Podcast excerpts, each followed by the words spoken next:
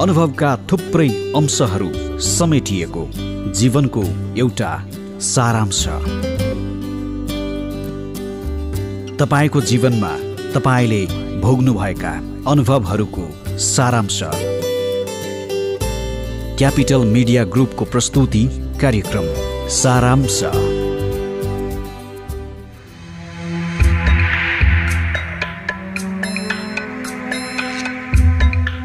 यो संसार सबैको लागि बराबर संसारका अवयवहरू पनि सबैका लागि बराबर।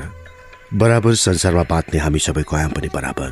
यही संसारको अंश हामी हाम्रो जीवनको चढाव पनि बराबर। बाँच्ने हामी सबैको आयाम पनि बराबर। हामी सबैको जीवनको सारांश पनि बराबर।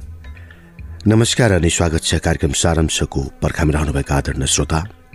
निरन्तर चल्ने हाम्रो जीवनको विविध पक्ष समितिको यात्राको सारांश लिएर उपस्थित छु म प्रविष्ट। सुन्दै हुनुहुन्छ काठमाडौँमा केन्द्रीय radio studio capital FM ninety two point four मेगाज पूर्वाञ्चलमा radio Sarangi one O one point three मेगाज र त्यसै गरी पश्चिमाञ्चलमा radio Sarangi ninety three point eight मेगाज अनि इन्टरनेटमा W W W dot CFM on air dot com र W W W dot radio Sarangi dot com online मार्फत संसारभर हामी छौँ एकैसाथ। आजको सारांश डाक्टर सङ्गीता स्वेच्छाको पखालीको सिउँदोको निरन्तरता नै क्रमशः छ। आउनुहोस् आजको श्रृङ्खलाको सुरुवात गरौँ। डेजी बराइलेको यो आवरण गीतबाट।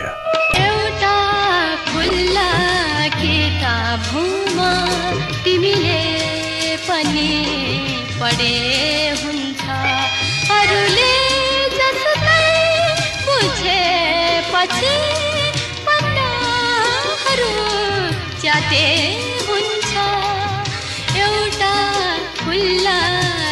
किताबमा तिमीले पनि पढे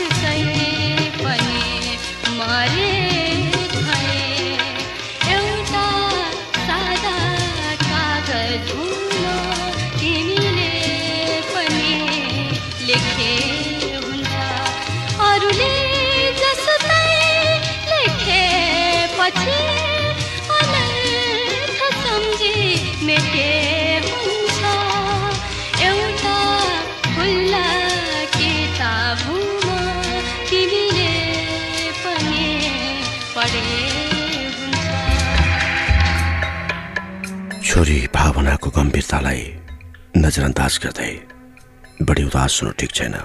जाऊ कुनै पेन्टिङ गर। सायद मन बहलिहाला आशाले छोरी भावनालाई भनिरहन्। मामु म उदास नै कहाँ छु र? बरु तपाईँको चिन्ता देख्दा चाहिँ दुःख लाग्छ।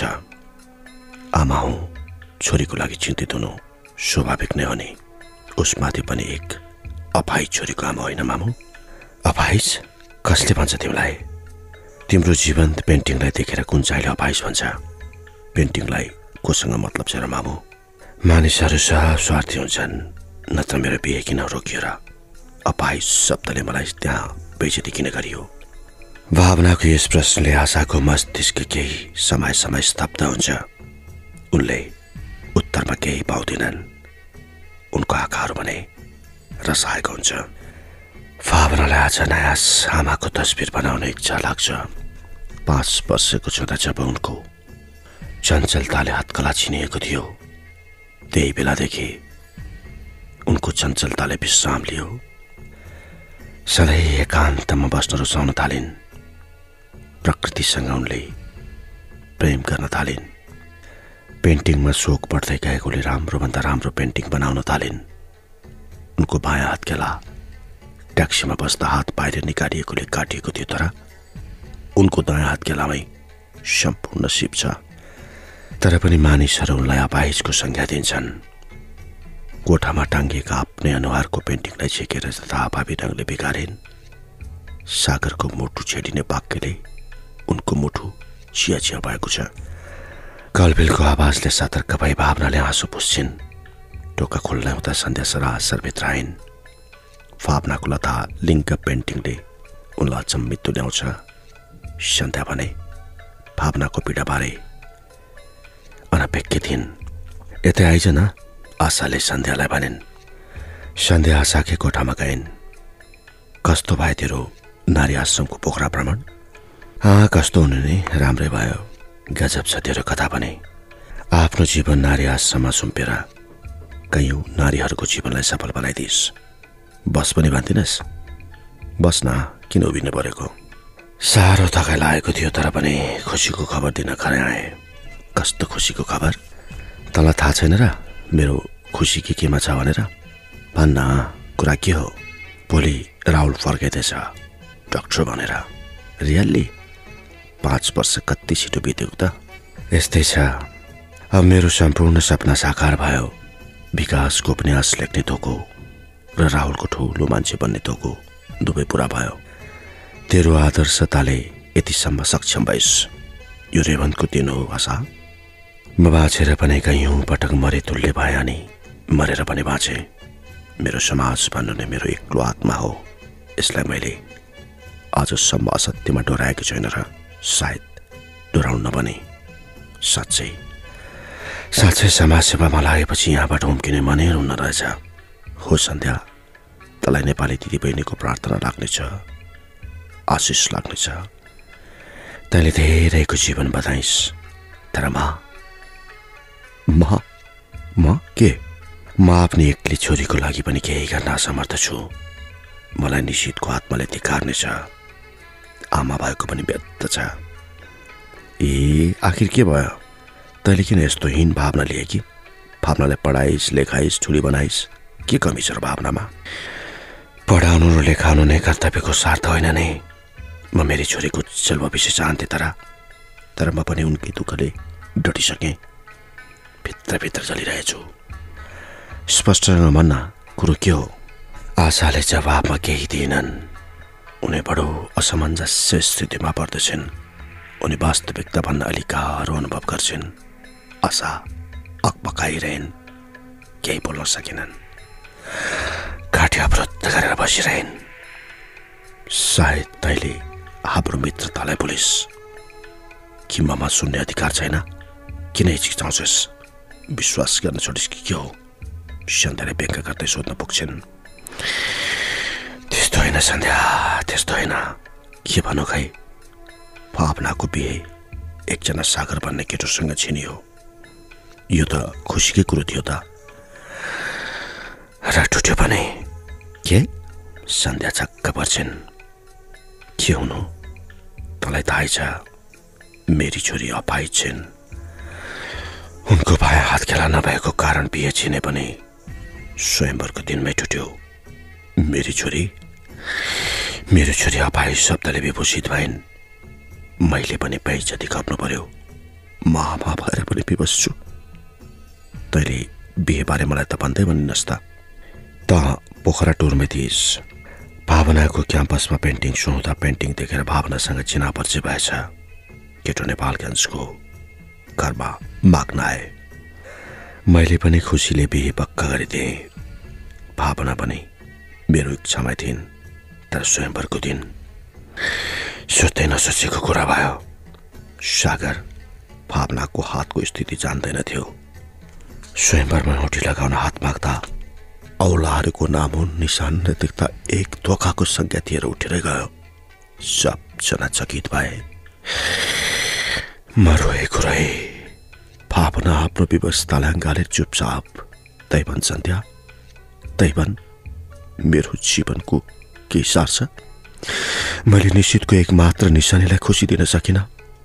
आशा अनुहारलाई दुई हात खेलाले छोपेर पक्का नफुटाइरहन थालिन्। त्यसो नभन आशा। त्यसो नभन आशा भने केवल सुख सुकाइरहन् पक्का रुन थालिन्। आशा धैर्य गर त यदि बिहेको लागि राहुललाई सम्झिन्छस् भने। त के भन्दैछस् सन्ध्या? राहुलले मान्ला र फोफो मेरी छोरी कुमारीमै मर्छे मलाई सहानुभूति नथे यो सहानुभूति होइन। मलाई विश्वास छ। राहुलले मेरो कुरा नकार्ने छैन। आशाले बिस्तारै टाउको उठाइन् आँसु पुछिन्। दुवैजनाले एक आपसमा अङ्गालो हाल्छन्। आशा सन्ध्याको मित्रता देखेर पनि चर्कित बन्छन्। सन्ध्या आशाले आफ्नो भाउ पासबाट सन्ध्याले हटाउँदै भनिन् किन र? तैँले नारी आश्रमका नारीहरू मात्र होइन मेरो अनाथ र अपाहित छोरीलाई पनि जीवन दिँदैछस्। यो त मित्रता निभाउने बाटो हो। तेरो वीर तेरा दुःखहरू मेरा होइनन् र। सन्ध्या म त आफ्नो आभार तेरो चरण स्पर्श गरेर व्यक्त गर्न चाहन्छु। चरण स्पर्श मित्रतामा? भो बरु भोलि राहुल आउँदैछ। तिमीहरूलाई निम्तो छ। खानपिनको व्यवस्था उतै गर्नेछु। लाला हुन्छ आशाले आफ्नो भारी मुठलाई हल्का बनाउँदै भनिन्। अनुभवका थुप्रै अंशहरू समेटिएको जीवनको एउटा सारांश। तपाईँको जीवनमा तपाईँले भोग्नुभएका अनुभवहरूको सारांश। क्यापिटल मिडिया ग्रुपको प्रस्तुति कार्यक्रम। सारांश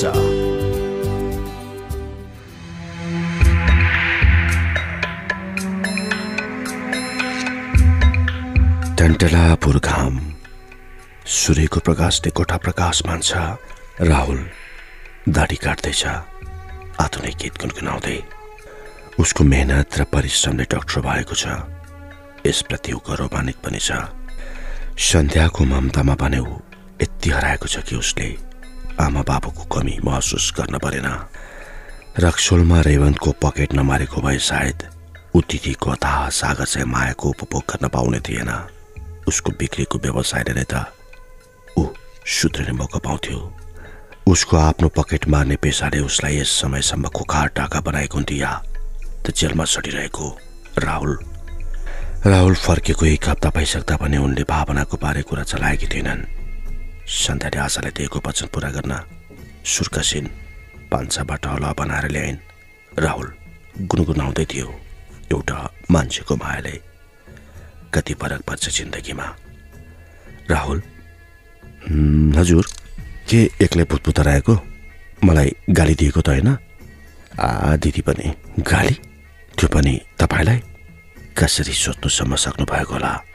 तपाईँलाई गाली गर्नु परे त। गर्दन काटेर बिसाइदिए पनि हुन्छ। के बोलेको त्यस्तो छ अनि के बोलौँ त? म उही राहुल हुँ राहुल। तपाईँकै भाइ राहुल। तपाईँको मायाले मेरो जीवन परिवर्तन भयो। त्यसरी त्यही गीत गाएको नि। कुन गीत?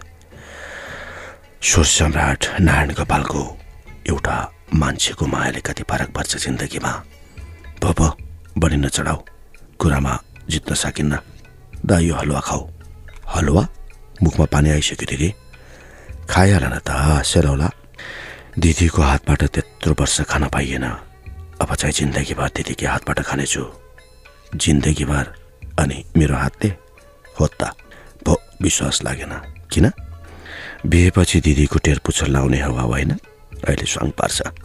कहाँबाट आएको यो बिहेको कुरा? बरु तपाईँलाई एउटा उपहार ल्याइदिएको छु। के भन न। खरायो। साँच्ची? राहुलले बक्सबाट खरायो निकाल्यो। सन्ध्याको हातमा थम्याइदियो दिदी यसको नाम पनि मनु नै राख्ने ल। हुन्छ। तर मलाई त्यस नामले अतीतको याद आउँछ। मेरो मनुलाई बिरालोले चितेर मारिदियो त्यो क्षणबाट मेरो आँसु झर्न थालेको थियो। अब यो मनुको पालामा अन्त कसो दिदी? राहुल हुँदाहुँदै तपाईँलाई के कुराको कमी छ र? यस समाजमा यस भाइलाई यत्रो इज्जत दिलाइदिनु भयो दिदी। तपाईँ खुसीसँग बस्नुहोस्। त्यो त ठिक छ। तर दिदी दिदी तपाईँले नारी आश्रम छाड्नु पर्नेछ किन र? दिदी मेरो पोस्टिङ जुम्लामा भयो। यत्रो वर्षपछि दिदीलाई पाएँ। म फेरि कसरी छोडेर जाउँ? राहुलले निराश भएर भन्यो। तिमी जाऊ राहुल आफ्नो कर्तव्य पालन गर। मैले त आफ्नो सम्पूर्ण जीवनको शेष भाग नारी आश्रमकै सेवा र तपस्यामा बिताउने प्रण गरेको छु। त्यसो भए दिदी म यो पोस्टिङ क्यान्सल गरिदिन्छु। सरकारी जागिर नै किन खान परेर एक काठमाडौँमा क्लिनिक खोलेर बस्छु? सदा दिदीकै छत्र छाया मुनि। तिमीलाई दिदीको त्यत्रो माया? हो त नि। जसले मलाई आजको जिन्दगी तिमी गलत साबित भयो। एकजना सन्ध्या दिदीको लागि तिमी आफ्नो कर्तव्य विमुख हुन्छौ तिमी जस्तो डक्टरको यो समाजमा एक्लै सन्ध्या मात्र होइन प्रत्येक ग्रामीण जनतालाई आवश्यक छ। तर तर त्यसो भन्दैमा मैले तिमीलाई डक्टर पढ्न जोड गरेँ। यसको मतलब केवल इज्जत र प्रतिष्ठा होइन। यो त समाज सेवा हो। जान्न त म पनि जान्दछु दिदी। तर तपाईँसँग फेरि पिछुडिन जान्न सन्ध्या चुप्पायन राहुलको कुराले उनलाई दुखित बनायो। दिदी किन? राहुल चुप भयो। हलुवा चिसो भए भाइ खाउन त्यो त खाउला नि। तपाईँले मलाई जुन कर्तव्य विमुखको कुरा गर्नुभयो तपाईँलाई चाँडो पनि त कर्तव्यबाट टाढा हुनेछु। तपाईँलाई तपाईँलाई सेवा गर्ने मौका दिनु भएन। जाऊ राहुल जाऊ। दुखीहरूको सेवा गर। यसैमा सन्ध्याको खुसी र आत्मसन्तुष्टि हुनेछ। तिमी जस्तो सबै डक्टरहरू यही बस्ने कुरा हो भने देशले विकासको बाटो पहिराउन कहिले सक्दैन। सधैँ पछि पर्नेछ त्यसैले मेरो भाइ मलाई माया गर्छौ भने तिमी दुर्गम क्षेत्रमा गएर गरिबी नेपालीहरूको सेवा गर। त्यही नै मेरो लागि। त्यही नै मेरो लागि तिम्रो माया श्रेय हुनेछ। मैले आफ्नो व्यक्तिगत स्वार्थ हेरेँ। जुम्ला जरुर जानेछु दिदी म जानेछु तर तपाईँ नरहनुहोस् अब तर एक्लै होइन नि तिमी अब राहुल। तपाईँ पनि जानुहुन्छ? होइन। अनि एउटा कुरा राहुल तिमी मेरो एउटा इच्छा पुरा गरिदेऊ न। के दिदी तपाईँको लागि त यो भाइको ज्यान हाजिर छ नि। मलाई तिम्रो ज्यान होइन भाइ। म तिम्रो घर बसेको देख्न चाहन्छु। मेरी बुहारी होस् मेरो भाइको हेरचाह गर्ने माया गर्ने। एउटी सुशील बुहारी बस त्यति नै हो मेरो चाहना। दिदीको मायामा कुनै कमी छ र दिदी? नहुन सक्छ राहुल। तर तिमी भावनालाई अप्नाऊ। भावनालाई राहुलले ठुल्ठुलो आँखा बनायो। उसको अनुहारको भाव देखेर सन्ध्या एकछिन झक्क परिन्। मुखद्याहरू बनाएर सोध्न पुग्छिन्। किन उन्न र? आज यस समाजमा हाम्रो यत्रो इज्जत र प्रतिष्ठा छ। सबले हामीलाई इज्जत दिन्छन् र इज्जतको दृष्टिले हेर्छन्। डक्टरले एक अफाइससँग बिहे गर्ने। दिदी सबले के बोलान् दिदी? अपाइज त्यो पनि तिम्रो मुखबाट? मानिसको शारीरिक बनावटलाई यत्र महत्त्व? आखिर उनमा अरू के नै कमी छ र? रूप सिप कला? मलाई तिमीबाट यस्तो प्रश्नको आशा थिएन भाइ। सधैँको आँखा भरिएर आउँछन्। दिदी तपाईँको आँखामा आँसु?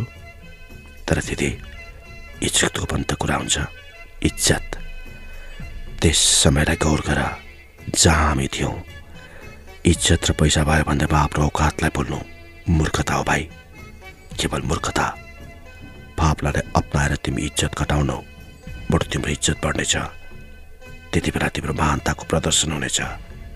सबले तिमीलाई उवाई उवाई गर्नेछन्। सन्ध्याको कुरा सुनेर राहुल केही बोलेन। ठिकै छ। तिमीलाई मैले आफ्नो निर्णयको घेरामा राख्न खोजेँ। तर तिमी स्वतन्त्र छौ। म भने वचनबद्ध छु। आशालाई आफ्नो अनुहार देखाउन सक्दिनँ। यति हो कि म यहाँबाट फेरि टाढा भाग्नेछु। पाइलाले जता जतालाई जान्छ सन्ध्याले आफ्नो साडीको आँचलले आँसु पुछिन्। सन्ध्या पलङमा पल्टिन्। राहुलले सन्ध्यालाई कचकचायो। राहुल पछाडिबाट भित्तातिर गएर बस्यो। सन्ध्याले आँखा चिम्लिरहेकी थिइन्। तर उनको चिम्लिएको आँखाबाट आँसुका थोपाहरू टिलपिल टिलपिल गर्दै खस्दै थिए। राहुलले आफ्नो दुई हातले सन्ध्याको आँसु पुछिदियो म माफीको लायक त छैन दिदी। तर म तर म तपाईँबाट माफी चाहन्छु दिदी। म आवेशमा आएँ। स्वार्थी बने। छेडभरका लागि। तर तपाईँको इच्छा नै मेरो खुसी हो दिदी। राहुलले गम्भीर भएर भन्यो सन्ध्याको आँखाबाट फेरि खुसीका आँसुहरू झर्न थाले। राहुल र भावनाको बिहे धुमधामले भयो। सन्ध्या र आशा दुवै खुसीले पागल भए। दुवैको मित्रता अब नातामा परिवर्तन भयो। अनुभवका थुप्रै अंशहरू समेटिएको जीवनको एउटा सारांश। तपाईँको जीवनमा तपाईँले भोग्नुभएका अनुभवहरूको सारांश। क्यापिटल मिडिया ग्रुपको प्रस्तुति कार्यक्रम सारांश।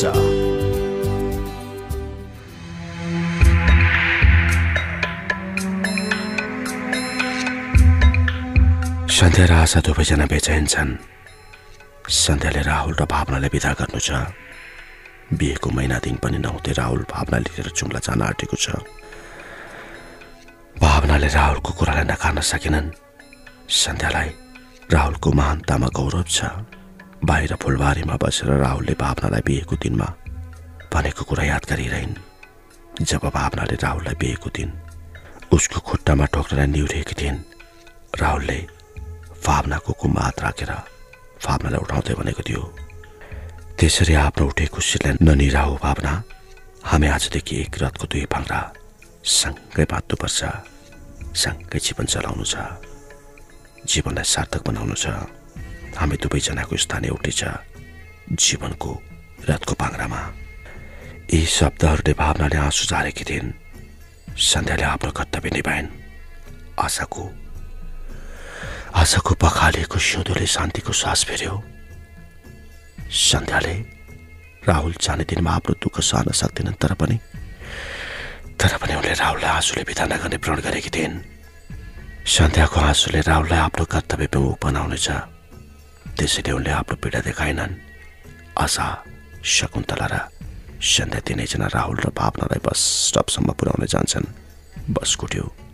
शहीद गेटको भिडबाट बस क्रमशः झेल भन्दै गयो। तिमीहरूको जोडीलाई परेवाको जोडी चाहिँ देख्न पाऊँ। सन्ताले मनमा नै भनिन् धन्य हो भगवान् तिमी। मेरो र निश्चितको एकमात्र निशानीलाई जीवन दियो। धन्य छौ तिमी। मेरो ममताको लाज राख्यो। आशाले आँसु झार्दै भनिन् सन्ध्याले आशाको आँखाबाट झरेको आँसु पुछिदिन् उनी आज ज्यादै प्रसन्न छिन्। आफ्नो अनि आशाको जीवन छिन्न भिन्न भए पनि भावनाले एक राम्रो वर पाइन्। भावनाले सुखी जीवन दिइन्। आशाको बोझ हल्का गरिदिइन्। राहुललाई कर्तव्य निभाइदिन् र शेष जीवनको सेवाकै कामको लागि अर्पित गरेकी छिन्। आशा र सन्ध्या दुवैलाई बिछोडको पीडा सह्य छ। पिठा सहन नसकेर दुवैजना कमाल गर्छन्। अन्तमा आफ्नो तपस्या पूर्ण भएको आँसु बुझ्छन्। फेरि हाँस्दै अङ्कमाल गर्छन्।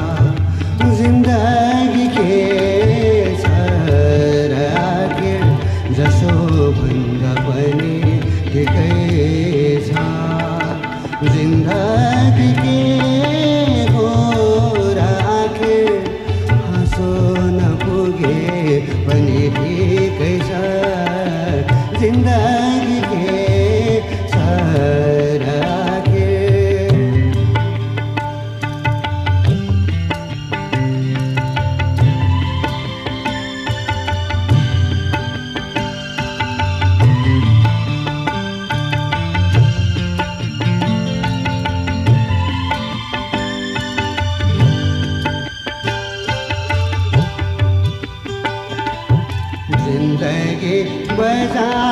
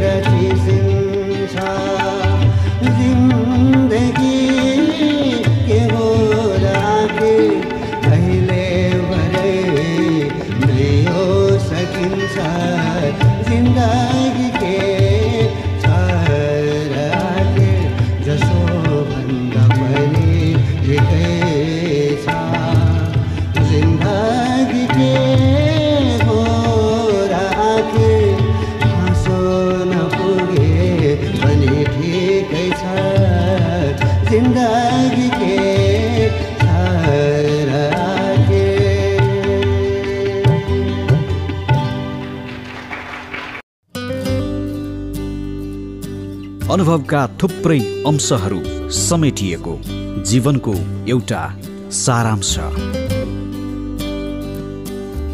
तपाईँको जीवनमा तपाईँले भोग्नुभएका अनुभवहरूको सारांश। क्यापिटल मिडिया ग्रुपको प्रस्तुति कार्यक्रम सारांश।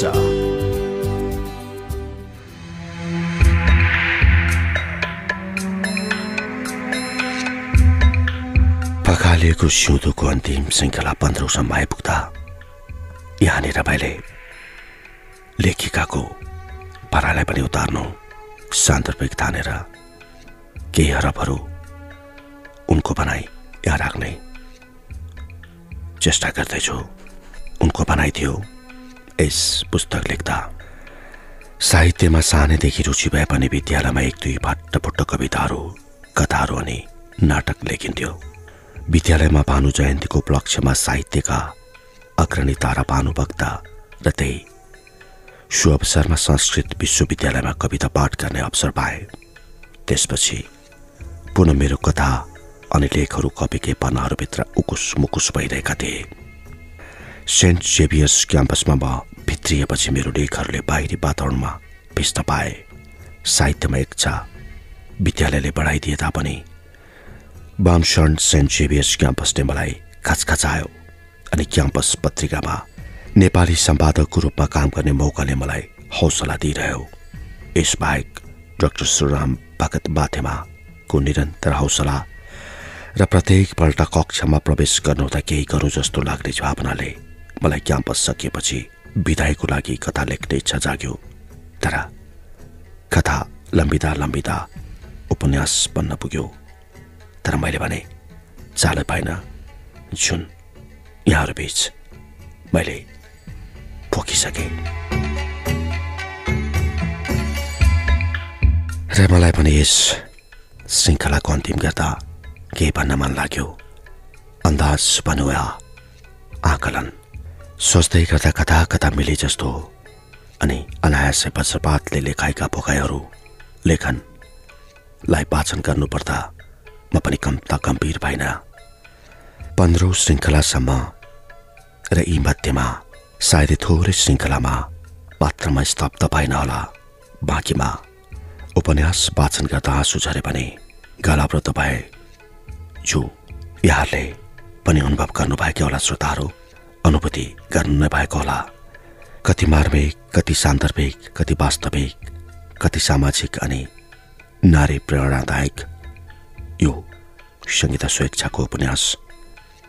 जसले एउटा नारी समाजमा सकारात्मक सोच र अठोट र कमजोर भएर बाँच्नुहुन्न भन्ने किसिमका प्रेरणादायी लेखहरूले भरिएको र जीवनमा आउने उतार चढाव अनि लेखिकाले दुई सृजनशील अनि कर्तव्यनिष्ठ नारीहरूको भूमिकामा निर्वाह गर्दै आफूलाई कोटीसम्म पुर्याएर बम्बाईको त्यहाँबाट फर्केर विभिन्न परिवेशहरूलाई निकाल्दै आफ्नो कर्तव्य पालन गर्दा कल्पना बाहिर गएर अनायस छुटिएको भाइलाई डाक्टर बनाउने अनि आफ्नै मित्र गोपाई छोरी जसलाई एउटा आदर्श आमा नभए पनि आमा बनेर एउटा डाक्टरलाई कर्तव्य बोध गराउन समाजमा एउटा प्रेरणादायी र सकारात्मक सोच फैलाउने उद्देश्यले अन्तिममा जुन राहुल र भावनाको बिहे गराउन सफल भएन्।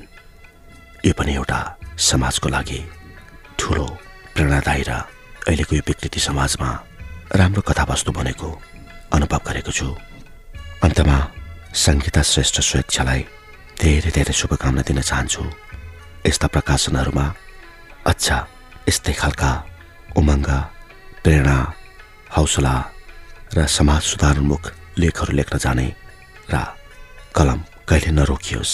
मेरो पनि उहाँलाई धेरै धेरै शुभकामनासहित यो श्रृङ्खलालाई यहाँ पिट मार्ने अनुमति चाहन्छु।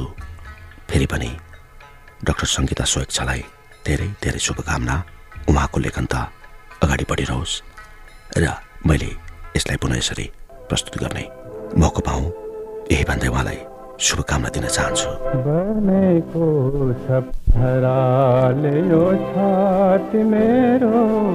बगेको छहरा रगतमा मेरो पखेरुमा जन्मी टाकुरामा खेल्ने म झुक्दैन झुक्ने नेपालको छोरो म झुक्दैन झुक्ने नेपालको छोरो। अतीतमा फर्कने चाहना धेरैले पालेका हुन्छन् र जसले अतीतलाई भुलेर वर्तमानमा मात्र रमाउँछन्। तिनका हातमा केवल वर्तमान मात्र हुन्छ र जसले अतीतलाई भुल्दैनन् र भविष्य पनि साथै अँगाल्छन् भन्ने विश्वासका साथ आजको सारांशबाट छुट्टिने समय भएको छ। यहाँको जीवनको सारांश लेखेर पठाउन नभुल्नुहोला। यतिन्जेल सुनेर साथ दिनुभयो यहाँलाई धेरै धेरै धन्यवाद। त्यसै गरी सारांश मार्फत आफ्नो अनुभव साट्नुहुने मित्र डाक्टर सङ्गीता स्वेच्छजीलाई धेरै धेरै धन्यवाद। त्यसै गरी यहाँहरूसम्म यो सारांश पुर्याउन सहयोग गर्नुहुने सिएमसीका सम्पूर्ण प्राविधिक मित्रहरू अनि कार्यक्रम उत्पादन सहयोगी विश्वराज विष्टज्यूलाई धन्यवाद भन्दै अर्को हप्ता सारांशको नयाँ श्रृङ्खलासहित यहाँहरूसँग हाम्रो भेट हुने नै छ।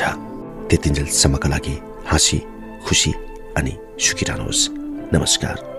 शिवरात्रि। खोसेको रोटीले मेरो पेट भरिन्न। मागेको धोतीले मेरो लाज छोपिन्न। खोसेको रोटीले मेरो पेट भरिन्न।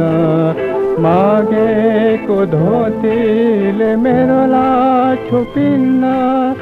घोटिएर हात पाउ झरी ौ नौला तारा कोई अगाड़ी की हाथ जोड़िंदा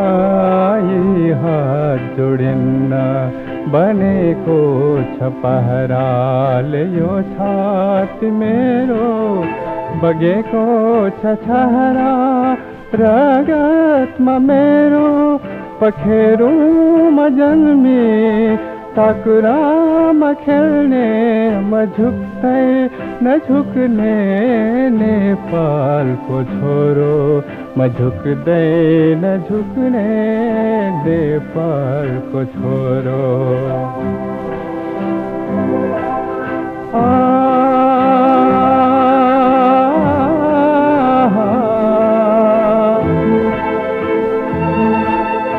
म